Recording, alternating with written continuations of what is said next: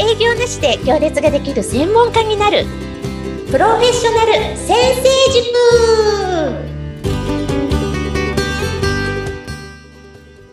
こんにちは。思想組織育成コンサルタントの星澄です。アシスタントの加藤純です。よろしくお願いします。よろしくお願いします。はい。いつも番組を聞いていただいてありがとうございます。ありがとうございます。今回も質問いただいてるんですけど今回はちょっとまた星さんが大好きそうな。やっぱり。はい。では本日の質問です。子育てと仕事の両立という回のポッドキャスト聞きました。常識の枠から外れていてびっくりしながらも楽しく聞きました。そんな風になれたらいいなと思いつつ毎日つい子供に怒ってしまってその度に自己嫌悪です。どうしたら星さんのように子供に優しく楽しく子育てできますか？新ママライフコーチ、さゆりさんからご質問いただきました。はい。新ママライフコーチのさゆりさん、ご質問ありがとうございます。私もシングルマザーなので、日々の大変さ理解できます。まず、どの子供もですね、子供は親の思い通りにはならないし、まあ思い通りになる子供は心配です、逆に。はい。で、急いでる時ほど何かしらやらかすんですよね。あはい。もう本当にね、毎日、もう本当に本当に頑張っていると思います。心からお疲れ様です。そうです。さて、さゆりさん、自分一人の時間って取れてるでしょうか？うん。どんなに子育て中であっても、やっぱり一人の時間って大切だなって私は思うんですよね。私自身、シングルマザーで、実家も養育費もなかったので、もう大変だったんですけど、今思えば、それでも、そんな中でも、私は自分の時間ってすごく大事にしていたように思えます。まあ、がむしゃらだったんですけど、振り返ると、なんかちゃんと自分の時間作ってたなって思います。記憶をたどると確か最初のうちは公立の保育園に入れなかったので、ビルの一室の保育園に入れてたんですね。うんはい、で公立の保育園って仕事終わったらすぐ迎えに来てくださいって、もうなんか買い物するのもダメみたいな厳しさがあったんですけど、えー、働いてる間だけ預かりますみたいな空気があったんですけど、逆にビルの保育園は、時間内なら仕事以外でも何でもいいですよみたいな、もうその時間内、契約時間内なら何しててもいいですよっていう気軽さがありました。で、恥ずかしい話も保育料のためだけに仕事していたような状況でして、最初の頃。あの、本当恥ずかしい話なんですが、その頃は、あの、家賃も滞納するほど生活に困窮していましたし、電気も止められちゃったりとかね。もう本当保育園のお金稼ぐためだけに仕事をしているような本末転倒な日々でした。そんな時期もあったんですよ、加藤さん。私にも。想像ができないんですよね。今、脳天気だからね。でも、その中でも仕事帰りに公園のベンチでぼーっとしたりですね、自分のことをね、ノートで考えたりとか、まあ、ノートがすごい友達だったので、すごいノート書いたりだとか、また電車をね、わざと乗り過ごして本を読んだりだとか、なんか自分だけの時間をなんとか絞り出していたんですよね。そんながむしゃらな日々の中でも。で、今思えば、それこそが自分を大切にできていたってことなのかなって思えるほどです。でよく考えたら時間が命だし、時間が人生ですよね。もう死んじゃったら時間ないんで、時間こそが命だし人生なので、自分の時間を作るってことが、あの頃はがむしゃらな中やってて、こんな、こんな説明意識はなかったけど、今思うと自分の時間を作るってことが自分を大切にしていたんだなって思います。で、子供のことはもう私も超親バカなので、本当に大切。で、親としてもやらなくちゃいけないことはある、仕事もある。でも、自分一人の時間を確保することっていうのは、それらのやらなきゃいけないこと、大切なことを遂行するためにもとっても必要なことでした。私の場合。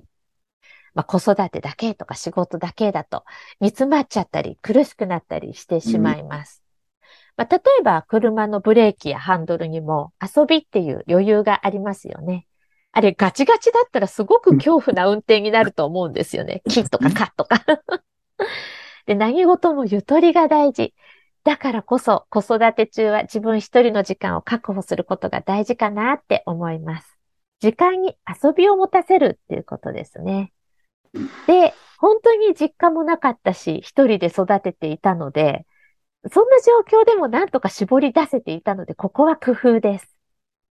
はい。まあ、実家があったりとか、なんか養育費があったりとか、条件もうちょっといいと思うんですよ。まあ、同じ人もいると思います。もっと大変な。実はさ、星さんそんなこと言ってるけど、あなたは介護やってなかったでしょ。私はシングルマザーで介護もやってたのよ、みたいな。いろんな人がいるのでね。でも、どんな状況でも時間の確保ってできるんですよ。がむしゃらな中でも、自分の時間を確保するということがすごく意識的にやってたなって思います。で、その日々の中で、私、手抜きの女王にもなれました。気の状態。はい。何でもかんでもちゃんとなんてできないですよね。体1個時間1日24時間で。できないですね。はい。でもね、他のお母さんたちはちゃんとやってるのにってついつい思っちゃうんですよ。そうですよね。そう、どうせ、私もね、そういうふうに見えてて、私ダメだなって。うん。ね、でも、手を抜くポイントが人それぞれ違うから、他の人がそう見えるだけなんです。うん。うん。だからもうね、どうぞ子育て中は手抜きの女王を目指してください。料理も掃除も洗濯も日常さえ回ってりゃ、毎日生きてりゃいいんですよ。そうですね。うん、で、私の場合は、たまたまね、洗濯だけは好きだったから全く苦なくできました。お洗濯大好きなんで。でも掃除は、息子がアレルギー持ちであるにもかかわらず、ひどい親ですよ。怒りじゃ死なないとか言って、週に1回、時には2週間に1回の時もひどいでしょ？でも、神経質にならずにおおらかにやってたからか、アレルギーもそれで少しずつ解放に向かっていきました。やっぱなんか、おおらかがいいみたいですね。そうですね。しんどくなりますね。そうですよね。で、お料理は好きだったんですけど、お料理はもう苦にならなかったんですけど、洗い物は超苦でしたけど。料理そのものは。でも疲れてる時はもう無理せずに、お惣菜買っちゃう、お弁当買っちゃうって決めてたんですね。うん。だから作んなきゃいけないけど、お惣菜買っていいかななんて思わないでも、ルールとして疲れてたら買うって決めてたんで、あの、まあ、お金はなかったんですよ。だから家賃滞納してもそっちに回すんですよ。ひどいでしょ？まあそのくらい私はおおらかに手抜きの女王。はい、手抜きの女王っていうのは今つけた名前で、その頃はそんな風に思ってなかったんですけど。そうですね。振り向いたら相当女王だなって思います。そうするとさ、楽しくなるじゃん。うん、そうですね。もう手抜きを目指してたら、うん、こんな手抜きできたイエーイみたいな。手抜きしないでちゃんとやらなきゃって思うから苦しいわけで、手抜きした方が勝ちって思ってたら楽しいわけですよ。そうなんですよね。しっかりやろうと思ってる人ほど手抜きした時にやっぱり自分、あーっていうのがね、すごく感じられてる方いらっしゃいますよね。そうそう、そうなんです。うん、加藤さん、ママじゃないのによくわかってらっしゃる。身近にそういう方がいらっしゃって、そうなんですね。ちょっとそのままちょっとメンタル的にもずーっと落ちちゃったっていう方が周りにいらっしゃって、ああ、そうだったんですね。で、また、捉え方も大事です。例えば普段から、もう子供が元気だから、それだけで特大の花丸、もう母親として最高とか、もう元気なだけで最高。あと、子供が風邪ひいたときは、子供が免疫力をつけて強くなるために風邪をひいたんだ。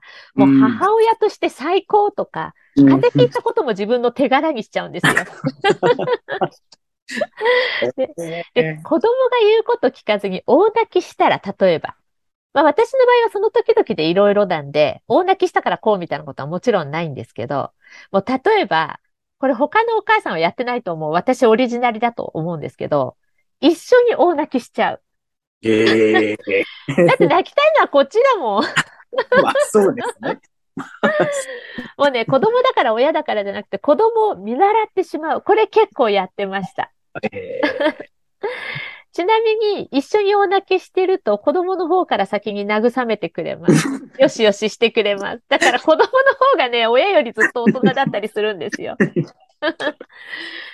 もうなんか喋れば喋るほどひどい親ですよね。私。でも幸せです。はい。はい。そっちが大事です。で、ある時は、私にはわからない、見えてない何か子供なりの主張があるんだって思って、うんもうなんか感触起こしてる時とかね、あんま感触起こさない子だったんですけど、私がおおらかで笑ってばっかりいたからだと思うんですけど、コントロールしないからだと思うんですけど、それでもそういう時がありますよね。やっぱり我を通すっていうか、うんうんもう靴履かないとか寝ないとかありますよ。そういう時は、あの、そう思うじゃなくて、私ほら、親バカなんで天然で、うわ、この子は大物になる素晴らしい心からも天才と思って、その時はもう天才天才って言ってました。いやもうね、散らかして勝たしてほしい時も、散らかしの天才とか言って余計一緒に散らかしちゃうとか してました。子供とどこで張ってるんだみたいなね。で子供に対して、日々のことに対して、あるがままを受け入れること。ね。それを意識できると、もうものすごく、ものすごく日々が楽ちんになるかなって思います。こうしなきゃってほら、コントロールしようとするからもうめっちゃ大変なんですよ。はいはい。子供はエネルギーがあるので、子供をなんとか変えようとすると、ヘッドヘッドになります。はい。そうですね。でも、天才天才って言って一緒に楽しんじゃえばいいかなって。うん。うん。で、その楽ちんな中で工夫っていうクリエイティブなことを楽しめになると、楽し、楽しめるようになるといいかなって思います。最初は一気にそこまでいかないと思うんですけどね。で、やらなきゃとかさ、何時までに保育園に連れて行かないといけないとか、何時から仕事が始まるとか、そりゃありますよね。はい。うん、あるんですよ。で、ちゃんと靴履いてほしい時に限って絶対履かないで走り回るみたいなことあるんですね。で、そういう時に子供をコントロールして履かせようとすると死ぬほど大変です。はい。でも心にそういう時余裕があって工夫っていうクリエイティブなことを楽しめるようになれば、全く同じような場面で、うんまあ、例えばその時々でこうだってのないんだけど、まあ、例えば、お母さんなんてめっちゃ上手に靴履けるもんねーとか言って、思いっきり自慢して、ガーって自分がもう履いて、ほらほらとかやると、子供が張り切って履き出すとか、ああ。まあ、その時々によってクリエイティブは全然違うんですよ。だけどうん全部遊びにしちゃう。うーん。そうそう。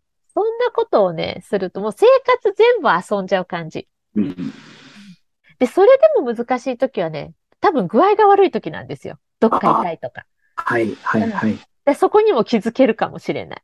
なんかしん、子供なりに心配事があるとか、子供なりに実は、走れるぐらいではあるけど、寝不足だったりお腹痛いとかうんなんかあるのかもしれない。気持ち悪いとか。はい。で、今話した話のまとめになるんですが、ポイントは、えーいくつだろう ?3 つぐらいあったかな？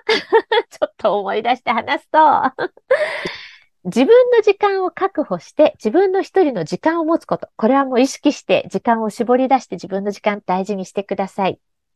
そして何があっても現実目の前で何が起こってたとしても子供天才とか母親として最高って捉えるような考え方をすること。で、相手を子供をコントロールしないで遊びにしちゃうこと。この3つですね。でも、それができるのは、やっぱり心の余裕がないと難しいので、やっぱりまずは自分一人の時間を工夫して確保することだと思います。まあ、とにかくさゆりさん、毎日、本当に本当に頑張っています。毎晩自分をねぎらってくださいね。本当に自分は頑張ってる、偉いってねぎらって、その上でさらなる手抜きの女王を目指してください。私は手抜きの最たる女王なので、また相談があればいつでも気軽に送ってくださいね。お願いします。では、質問等またありましたら概要欄から、この番組やってに送っていただければと思います。はい。はい今日もありがとうございました。ありがとうございました。